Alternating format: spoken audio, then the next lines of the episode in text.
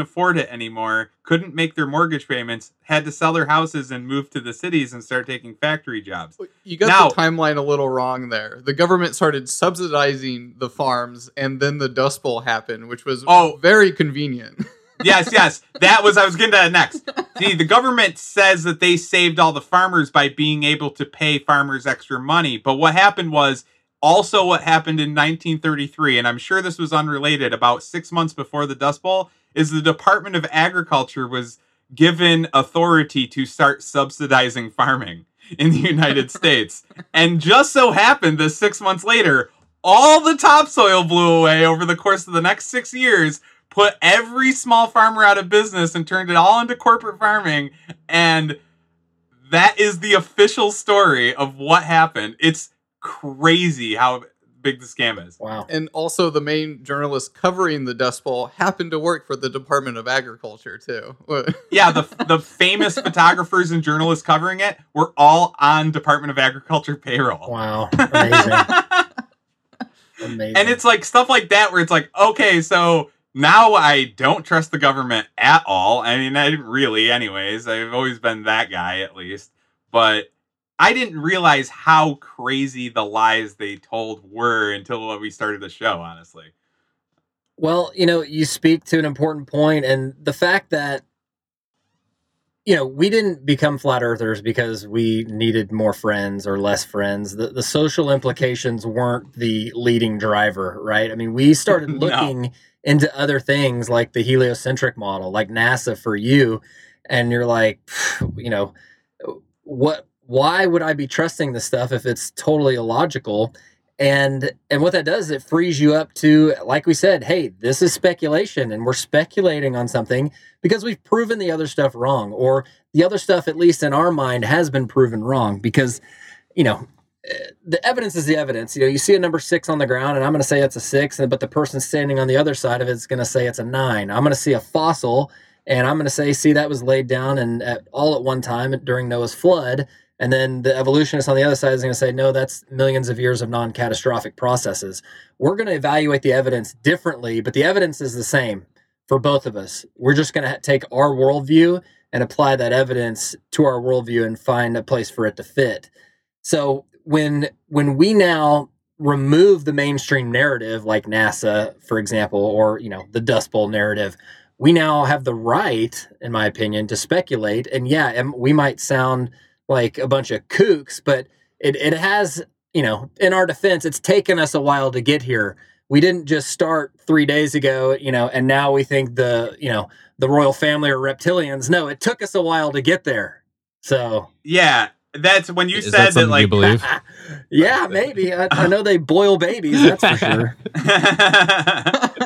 the uh the uh what was I gonna say? The um oh when you said at the beginning of the show, like you're like, yeah, Fox News, this is my place, this is where the good news is. I was the same way. I was one I was definitely like the boomer Republican being like, we gotta turn the Middle East into a parking lot because the Muslims are trying to take our freedom. Let's start a glass. Yeah, let's, start, let's start a glass factory, baby.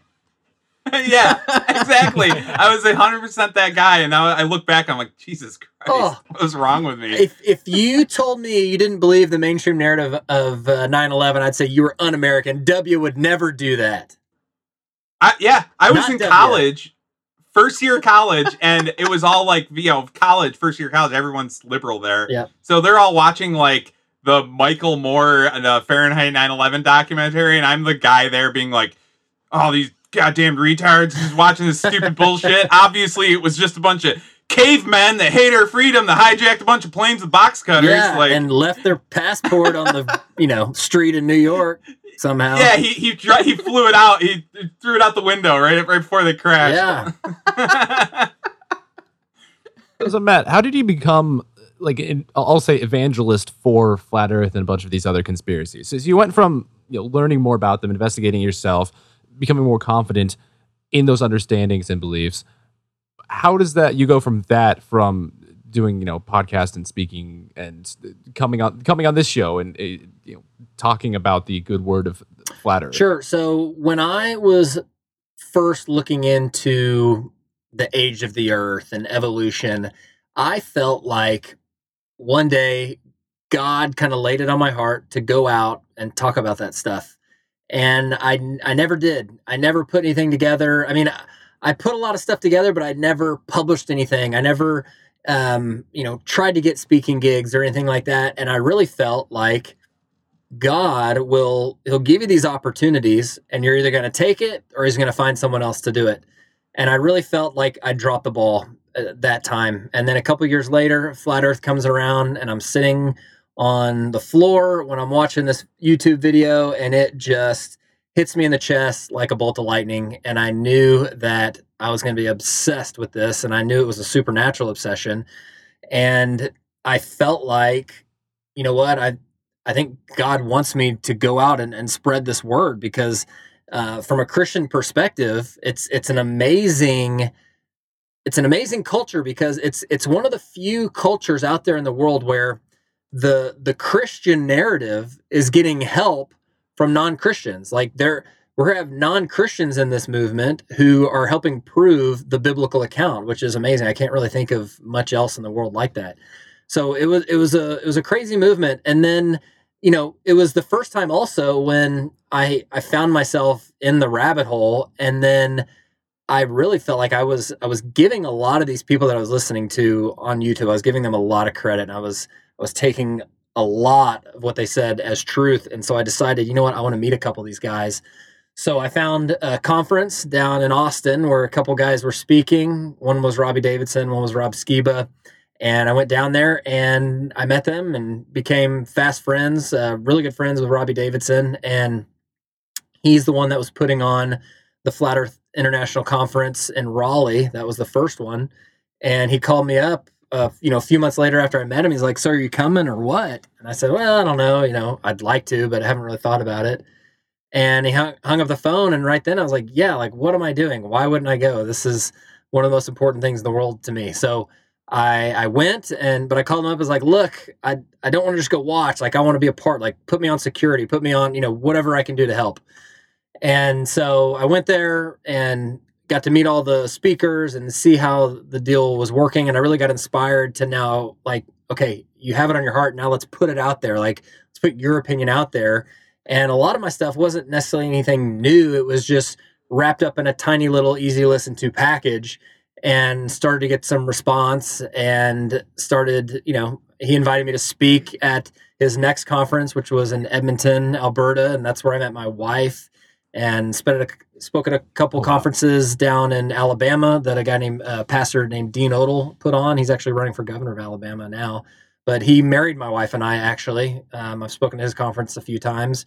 So yeah, I ended up speaking, um, you know, a bunch of places in the U.S., a few places in Canada, and found out that hey, I I I enjoy public speaking. I, I never really knew that about myself before, and yeah, it was just it was a really great outlet making the videos and and writing the speeches and feeling like not only did I get a lot out of writing all that down and, and being able to organize my thoughts, because once you write something, it really helps you explain it the next time you're asked about it.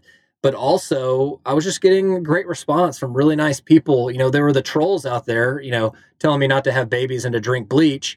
But there were also just, you know, really amazing people that, you know, so they all they all responded differently. Like i would say something and it wouldn't touch anybody but it would really really help this person over here. And and i really fell in love with that. And man going to these places meeting these people and getting to hear their story.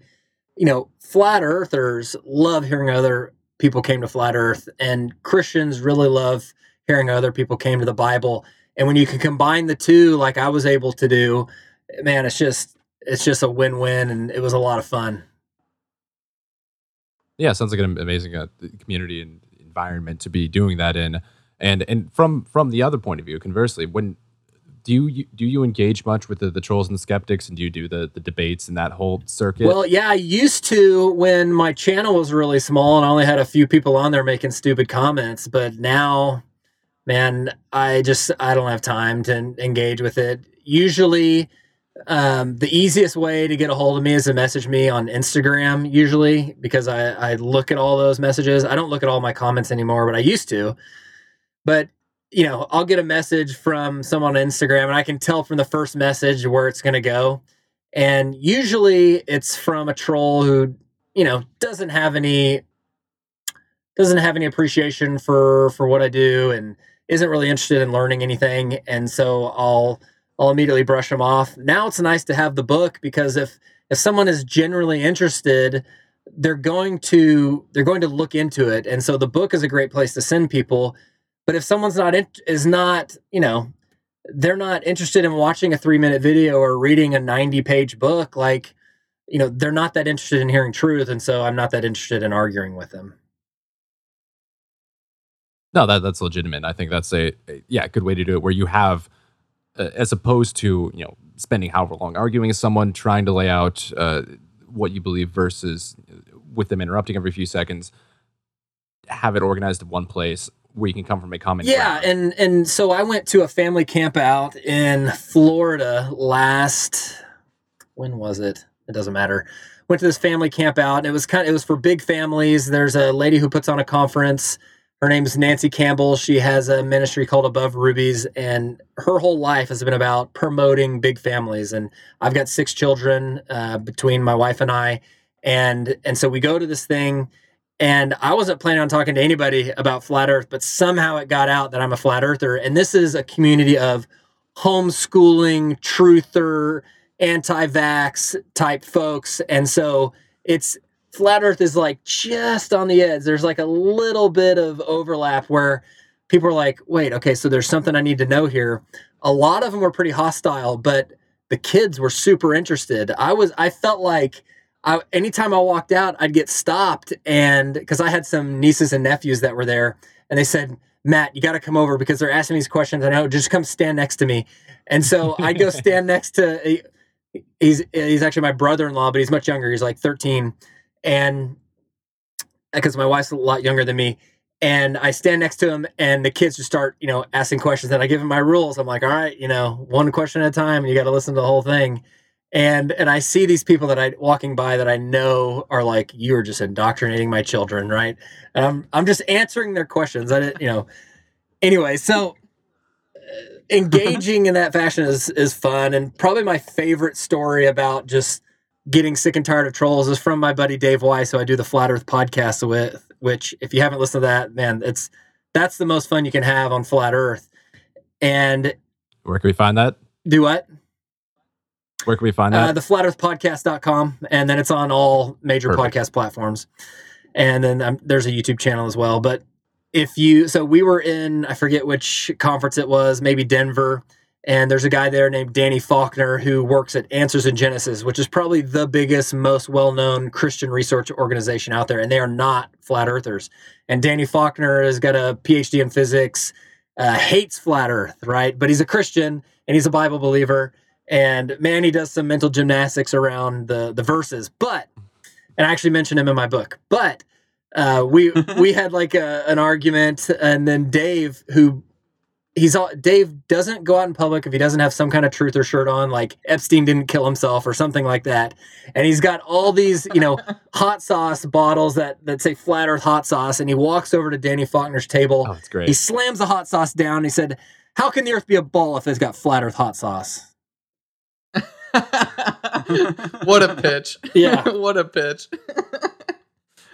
So I have a- got him there. Anyways. I, I have a quick question for those those people that you're talking about the I'd say like the non-secular type of uh truthers or even flat earthers. Where where would be like a good um place what what part of the Bible would you recommend for them to to start getting in, into that? To yeah. connect the two kind of. A good place to start is chapter four of my book. If you go to book.woke.town, you can buy it there. Um, it's only 10 bucks. I think it's only six bucks if you just do the PDF. And actually, if you figure out a way to message me, I'll just send you chapter four if you can find me on the internet somehow. But uh, there, man, there's just so much. Like the the entire Bible is a flat Earth book from from cover to cover. And if you just understand the model that we live on a flat Earth, set on pillars under a dome that's not moving, and that the sun and moon are moving and we're not, it's and you just start reading the Bible, you're going to start to see it. But and so let me just i'll give you an example. There's two verses in the bible that people love to say are actually verses that support a ball. And it's isaiah 40 22 where he talks about the circle of the earth right? But but a ball is not a circle. Those are two different things okay? A pizza is a circle. It's also flat right? And but isaiah in isaiah 22 18 uses the hebrew word for ball when he talks about something being tossed like a ball. But when he talks about the earth he uses the word circle. Two different words you Google circle, you Google ball, you're going to see two different things. Okay. You go to Job 26 7, where he talks about the earth being hung on nothing. The earth hangs on nothing, is what he says in the King James, or the earth hangeth on nothing. And and that kind of sounds like, oh, that's like a ball floating in space. It's not hanging on anything. Well, earth in Hebrew means land. Okay. And yes, the land is not hanging on anything. It's set on pillars and under a dome, just like it says later in Job 38. So Job talks about or actually it's God's words, not Job, talking about where were you when I laid the foundations of the earth? And and so the earth is, has foundations. Second Peter three talks about how the earth was standing out of water and in water. An earth floating through space is not standing on anything. You've got you've got the the story of oh I just went blank. I guess it's Joshua chasing the Amalekites down, and um, he prays to God to stop the sun in the sky so that he have more daylight so he can kill his enemies. Because if he knows if it gets to if it's nighttime they'll disperse and won't be able to find them all. So god holds the sun and moon by the way in the sky for about a day. And what's significant about that is one if the earth stopped spinning right everything would just be thrown and it would die okay? But what's significant about that is god didn't just stop the earth he stopped the moon also. And he actually says what towns they actually stopped over. But if he had just stopped the earth the moon would have the moon would have kept going. The sun would have stopped, but the moon is not tied to the sun earth relationship, right? He stopped both the sun and the moon, which is highly significant. And and that's just one of those stories where you're like, well, how does that work on a ball? If God stopped the sun in the sky, right? It's it's tough to explain. Genesis talking about uh, the firmament separating the waters above and the waters below. What is that? The waters above? That's so strange. Some people say, well, it was an ice blanket that broke up at the flood, and that's that's how we had this flood. But but David in Psalm 148, I believe, talks about the waters above the firmament still being there, and that's that's post flood. Um, man, there's so many things in Job talking about oh the the sky being strong. It's like a molten looking glass um, man, and every time it talks about heaven, it's talking about heaven being up, the earth being down, hell being down. You know, there there is no there is no ball symmetry in that, and and someone can totally chalk every bit of that up to allegory or you know the doctrine of accommodation. Like these were men writing during the times that they believed, but even Jesus, who according to John one, Colossians one, and Hebrews one, was the creator of all things.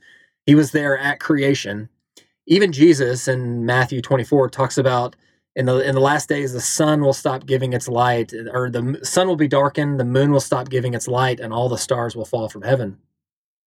Well the it says a few things about about Jesus in that statement. One he doesn't think the moon reflects the light of the sun because he says it gives its own light which I believe is provable and I'll mention that in a second if all the stars can fall from heaven and some of the stars are millions of times the size of our sun which is a million times the size of the earth how how are how do events happen after that? Okay. And and you don't have to wait around for billions of years for them to get here you know all, you know because they're supposed to be you know billions of light years away. And and so it shows that jesus kind of had this mindset too. He also talked to the uh, pharisees in luke 12 something like that. And um, calls them hypocrites because he's saying like you hypocrites you understand you understand the face of the sky and the face of the earth but you don't understand the time in which you live. And he's saying you understand how this place works but you don't understand the urgency of the age in which you've been placed. So eh, he's saying your cosmology is correct and and that cosmology is a flat earth cosmology. And i mean there's just there's so many things. It's so hard to say hey go here this is a great flat earth chapter because there may be one verse in that in that whole book about it. There may be one, two, three verses in that book. And and just like with any doctrine of the Bible where you're talking about predestination or the Trinity or oh the rapture or something like that, you can't go to just one verse and build a whole belief system on it. That's how you get cults.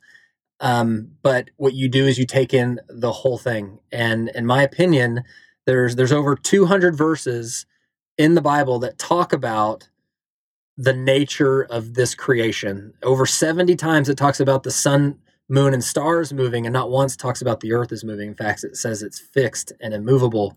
And you take all that, you take the stories in Joshua, you take the Genesis account, and you take the fact that when Jesus comes back, the whole world's going to see him. Well, how does that work on a ball? You talk about the devil took him up to a high mountain, showed him all the kingdoms of the world. How does that work on a ball?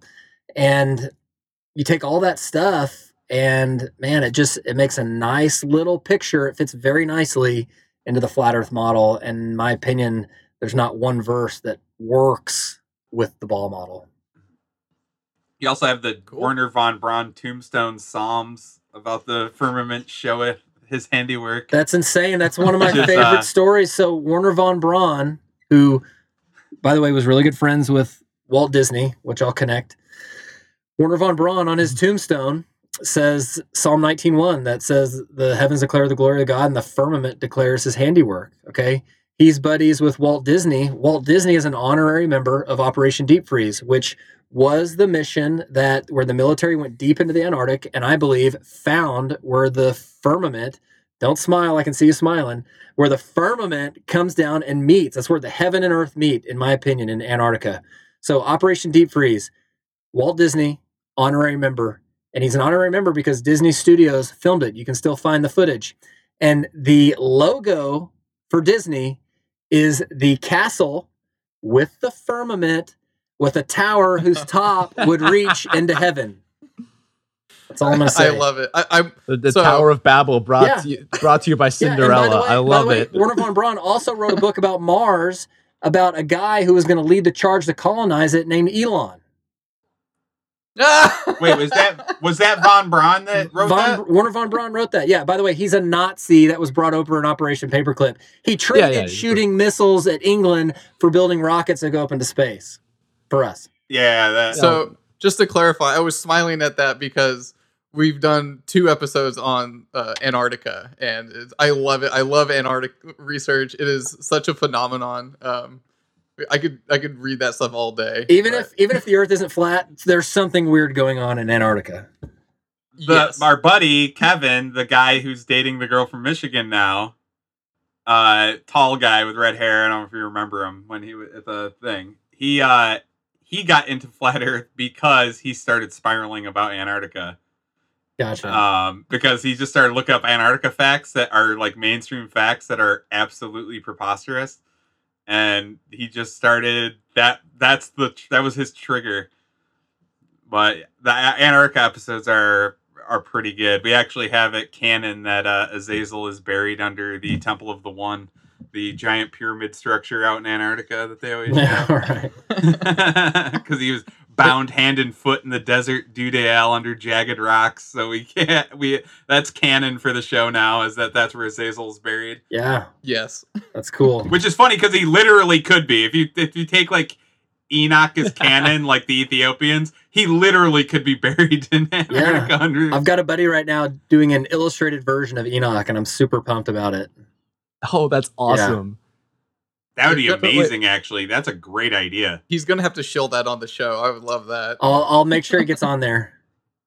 The Book of Please. Enoch animated would be my favorite anime. Yeah, and he No- he's no and his his drawing style. It's kind of like a comic book style. Like it'll it'll it'll be a cool little cool little book. I think. Okay, I'm, I'm really excited. Is this is he just producing it independently or is he crowdfunding it? No, he's he's just uh, gonna do it like I did on Amazon. So he's he's drawn all the pictures, and then you know the obviously the the book is public domain. I think he's just gonna add some a little bit of commentary, but mostly his contribution will be the illustrations. I have a I have a question that's bothering the shit out of me that I have to ask you, Matt. Yeah. I know you're you're probably way too wholesome to shit talk, but I just I'm so confused on this. When I first started looking into flat Earth, the guy that drove me insane to hear talk was Mark Sargent, and you started off doing a podcast with him, right? Yeah, yeah. What is he? What is his deal? Is he like? He seems like a psyop to make people not look into flat Earth to me So or is he just like autistic and weird? Like, what's his deal? Sorry. okay, I'll caveat with Mark Sargent is one of my dear friends. But Yes. I I understand, and I think he would even understand your comments about potentially driving some people away from flat Earth. and I think he's similar to me in that there's some things that I think are unprovable, so I may not have an interest in finding out a good explanation for them. Unfortunately, with Mark, he has a much bigger audience when he does something like that. Now, to me, Mark Sargent, other than probably Dave Weiss at this point, but there was even a point where Dave Weiss would say this, and Dave Weiss would probably still say it, that Mark Sargent has probably done more for Flat Earth, bringing people to Flat Earth, probably a thousand to one for people that he's driven away. Um, I know that his Flat Earth clues were one of the first things that I watched after that that initial video that I saw. And I mean, I've been to Mark Sargent's house. I've I spent uh, three or four days with him at an Airbnb in Calgary. I, I really got to know the guy. He is just a normal dude who came across flat Earth like everybody else, and he was one of the first ones to really put a well done series of videos together. He loves flat Earth. He loves the community, and he's sold out. Like that's that's all he. I don't know if it's still all he does because I haven't I haven't I haven't you know gotten in touch with him probably in a year, but um, I know that he basically quit his job because he thought it was important enough to spread. And Okay. because he's kind of, you know, it's kind of like a cycle because he's one of the most well known guys and and doesn't have a job and with a you know wide open schedule he got a lot of interviews and but he doesn't believe it's he doesn't do interviews the way I would do interviews and he um, he doesn't necessarily believe the same things that I believe. Mhm. And so from that point, I'm like, it's like when you got a politician in who, you know, doesn't necessarily believe what you would believe and you'd want someone a little bit better, but maybe he's the best you could do right then. Not that I'm saying Mark Sargent is the best, is only, you know, we're settling for Mark Sargent. I think there, Yeah, I think yeah. the good fully outweighs the bad. But yeah, there, there's been some times where I'm like, ugh, why did you say that? You know, and and maybe vice versa with me for him. So Okay, so he's genuine though. He's very I genuine. believe, That's what I was like. I believe he's 100% genuine. Okay. Cool. Because I I'm like he, uh, sometimes like you look like you're walking into it to make Flat Earth look bad. Like that. Those are the moments where I'm like, what are you do- doing? Like that would drive me crazy. But okay, that's what I wanted to know. I want to know he's it's like a genuine dude that's just really into it and probably uses different social tactics than I would. Yeah, if you can picture a guy who probably knows more about movies than anyone else I know, he loves the idea of flat earth getting out there whatever the cost is even if it's bad publicity he thinks it's awesome. He thinks if you know flat earth was a stock everything every time it gets mentioned the stock goes up. It doesn't matter whether it's good bad or what. So um and he's he's sold out for it in my opinion. Okay, that's that makes sense. He still he just thinks that like any press is good press. Yes. Or you know. Okay. Aaron, you're just you're just the one in one thousand who is driven away. you are the problem. he was like one of the people like when I first was doing the moon landing stuff where I'm like, I, no, I'm not like that guy. well, there's a lot of flat earthers where I'm thinking, no, I'm not like that guy. And oh, for sure. But- But it's Aaron still fun to lot. look into. Uh, Matt, do you have a quick explanation for the moon giving its own light? yeah, so what I think, yeah, so going back to what Jesus said about the moon giving off its own light, if I believe this is provable, I believe the moon gives off cold light while the sun gives off warm light. And it's possible to uh, go out and measure this. So if you're outside during the day and the sun's out, it's really hot, summertime, if you go in the shade, you actually cool off. You know, you get out of that sunlight. Well, it's the opposite at night. If you're if the moon is out and it's it's lit enough and there's no clouds where you can actually see shadows, you can do the same thing. You're in the moonlight, you go in the shadow, you don't get colder, you get warmer. And you can take a laser thermometer, point it on the ground and see the differences. And there's there's videos all out there about this. It's it's really a weird phenomena, but if the moon is giving off cold light, provably cold light, then it's not reflecting the warm light of the sun, in my opinion. So how does that work? I don't know. Um, I'm not even sure really where the moon is. You know, we talked about the sun earlier being dependent on the position of the observer, and the moon to me is a little bit different. It, it just doesn't it doesn't look like the sun to me. You know, when the sun is out and there's just enough clouds in the sky where you can look at it, and it's but it's way up in the sky. It just looks like a white ball. You know, a really bright white, perfectly shaped ball or circle or whatever. Uh, you know, I, I don't know if the sun's flat or it, or, or what, but it's you know, we kind of talked about it being just a focal image. And I don't know if that focal image is 3D or flat, but um, just to clarify, Yeah. the the moon, I've heard theories that you know the moon is potentially over the North Pole, and it's like a inverted crater. You know, if you've got the the dome of the Earth, well, right in the center and top of that dome is uh, an inverted crater that that is the moon, and that somehow light is that moon is projected up into its position, like the bat signal. You know, I've I've heard different things like that, but honestly, I don't know. You know, there's a lot of there's that video that popped up recently about the guy talking about how he thinks the moon is plasma, and this was pre moon landing, and he thought Yeah. you know that's that's a compelling video. I don't know what that means though. I don't know. Okay, the moon's plasma, so what's the explanation for it giving off light? I, I don't know, but I yeah, will videos say, in like 68. yeah, yeah, I don't remember the scientist's name, but he's like, he's like, they're never gonna land on the moon. It's not right physical. right right so to me um I, I lost my train of thought but you know I, I think that between the moon and the sun it both are dependent on the observer and and they're doing circles over our head but as far as you know speculating on on how that works man it's tough No, that, that's interesting, and I'd, I'd uh, looked into it a little bit. Um, Aaron linked a video of yours earlier this week where you talk about that, and there are a couple explanations that I, I think. don't get me wrong there are there are explanations and and i'm just saying i'm i'm choosing i'm choosing to interpret it from the other side Oh yeah, yeah, and I I don't think it's a certain thing though, or something that's been looked into enough. So that's it, it's it's interesting, and it's a, it's a good thing to talk about. Uh, Bob, what were you uh, going to say? I was gonna say we've been talking a lot about the uh, the the moon and the sun, but what's your opinion on Mars?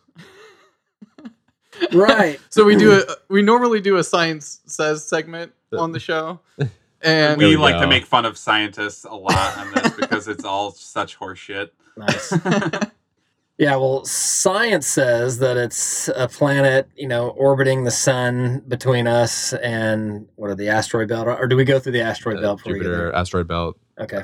Yeah, so I think I think Mars is you know, it's considered one of the planets.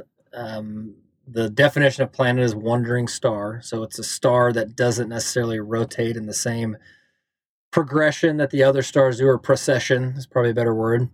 And it's reddish and it looks like it might have phases um similar to similar to Venus but I I don't believe it's a place we can take a rocket ship and go land on. I think I think Mars, you know, the stuff we're used to seeing is somewhere up in Canada.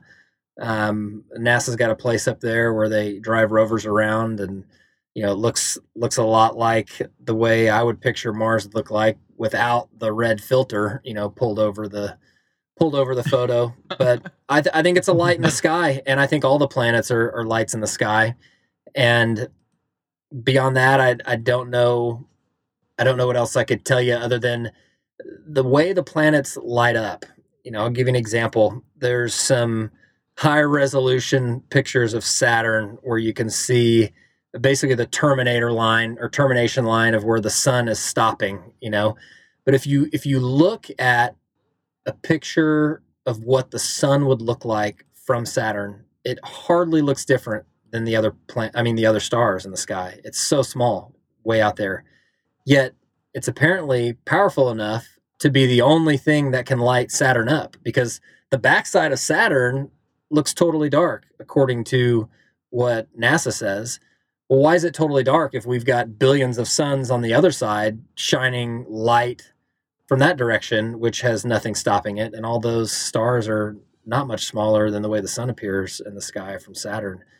So that I was gonna say that's one thing that like the amount of size difference when you start getting away like the perspective of how how small something actually is like like even the space station is supposed to be 200 100 between 170 and 220 miles away at all times or something like that or maybe it's 220 and 270 I forget the exact right, thing but it's not much bigger than a 747 right.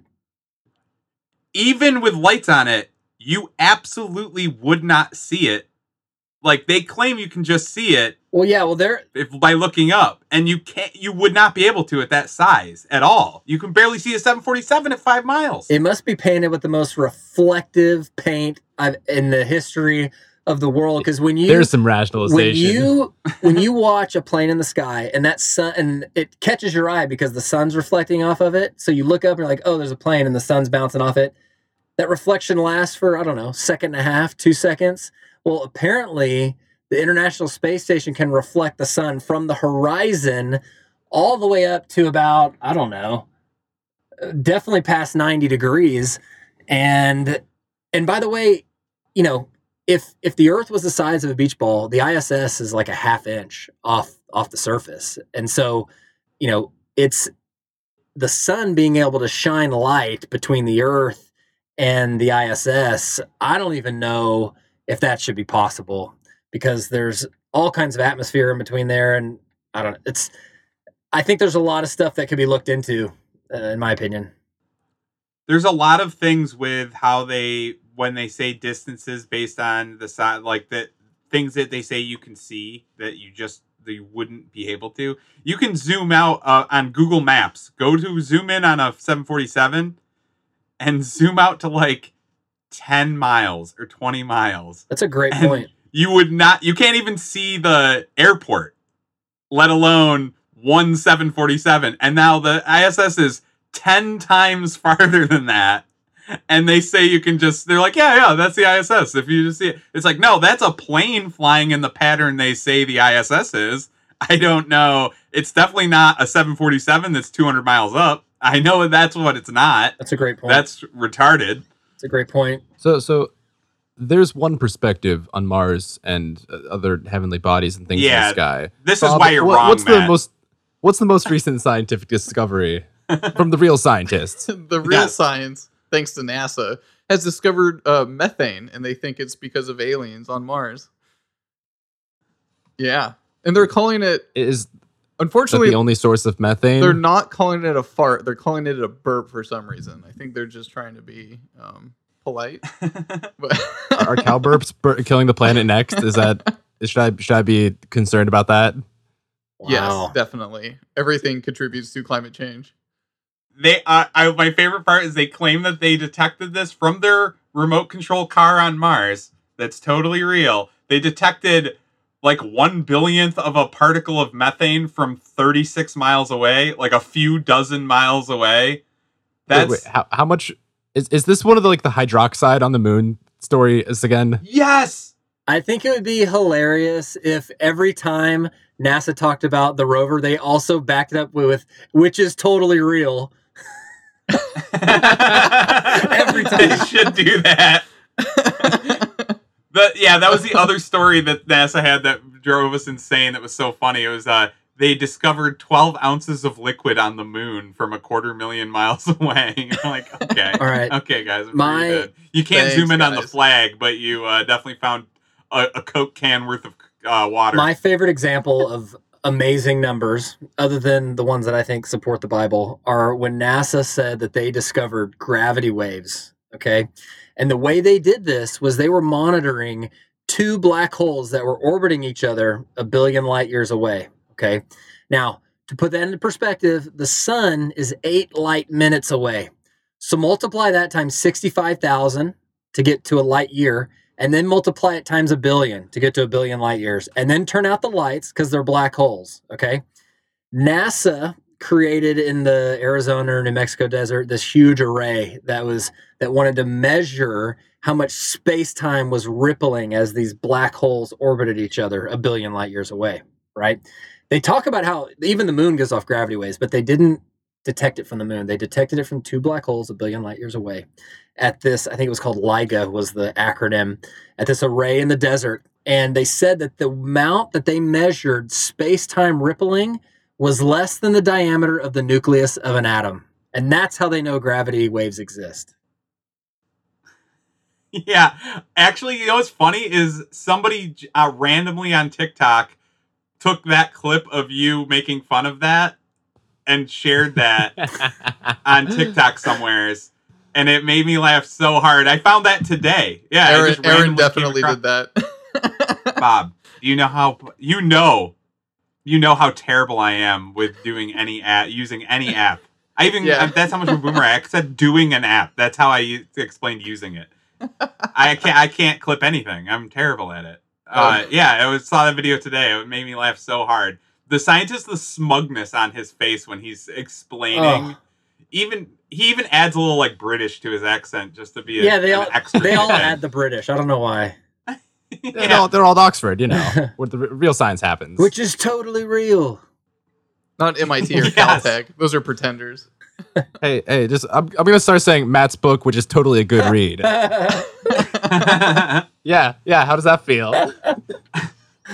Thank you, by the way, for coming on the show. This was really fun. yeah, absolutely. It was a blast. Any any final comments or anything you'd, you'd like to close out with?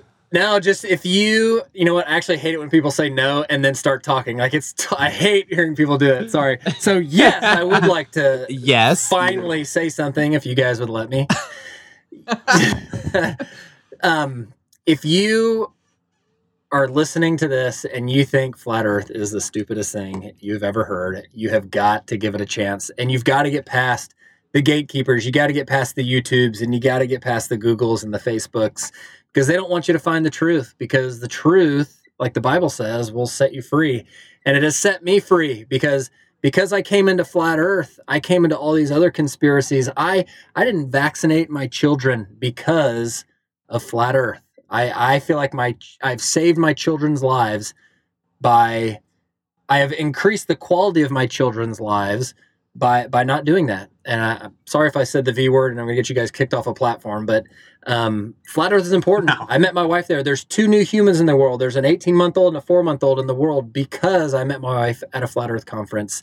And so I don't care if you think it's stupid or not, but it's not. And if you're interested, I put a lot of effort into a 90 page book that I couldn't even get my name on the spine of.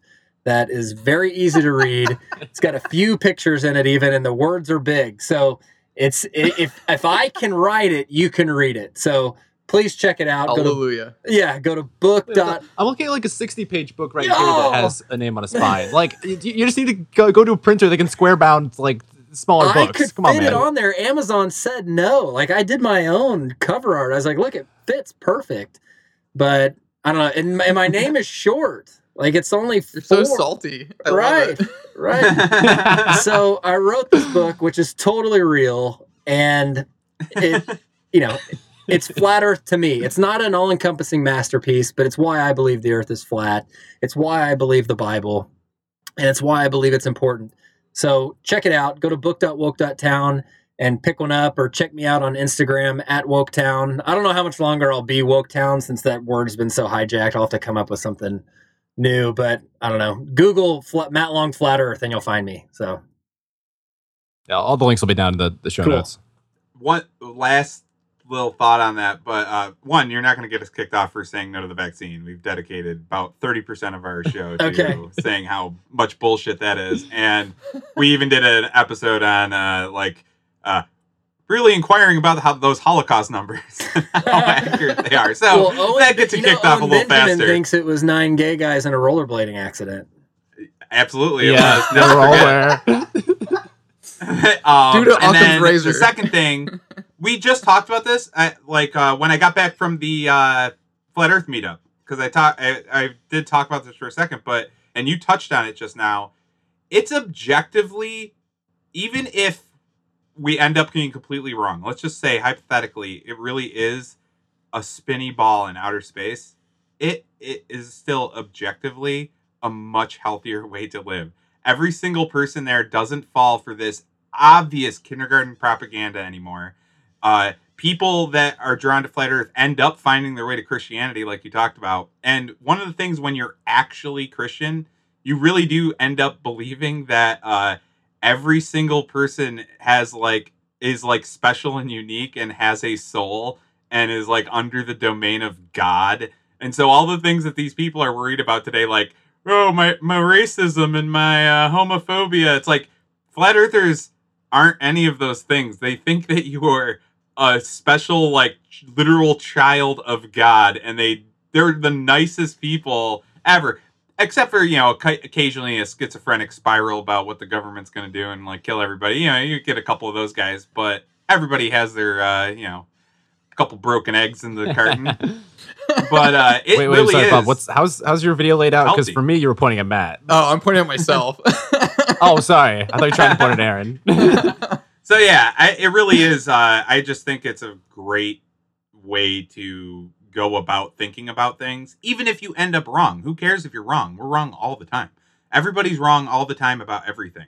So like, get over yourself, let go, shed that ego, and actually look into it because, um, just that line of thinking of like looking into it yourself and really trying to find answers to things is a healthier way to go about things. And and don't get too caught in the rabbit hole. Just like come up, take a breath, have a bunch of kids, um, raise them right, you know, all that thing. And that flat Earth really helps you lead to that area. Uh, as stupid as that sounds. Yeah, I totally agree. And I I don't want your listeners to think that I'm saying, hey, if you don't think the way I think, you're you're not experiencing God because I, I think that's I think that's inaccurate. Six years ago, I could have looked up at the stars and imagined the enormous, ever expanding universe and thought God was amazing for creating all that. I still think God's amazing. I just think he created it differently. And I've I've actually not only have I spiritually gotten closer to God, but I feel like I am literally physically closer to God because he is just right above us. He's right there. He cares about our lives. We're valuable to him. This place is obviously created, so there's obviously a creator. So great pitch, Aaron. I fully agree with you. How wholesome. I love it. All right, I think that's a perfect ending. it's not worth raising more than two kids on a globe Earth. Thank you, everyone. Yeah, thanks for making the time, Matt. And That was a lot of fun. Thanks, guys. Whatever, fuck this shit. I have a PlayStation raincoat. You've got mail. What the fuck?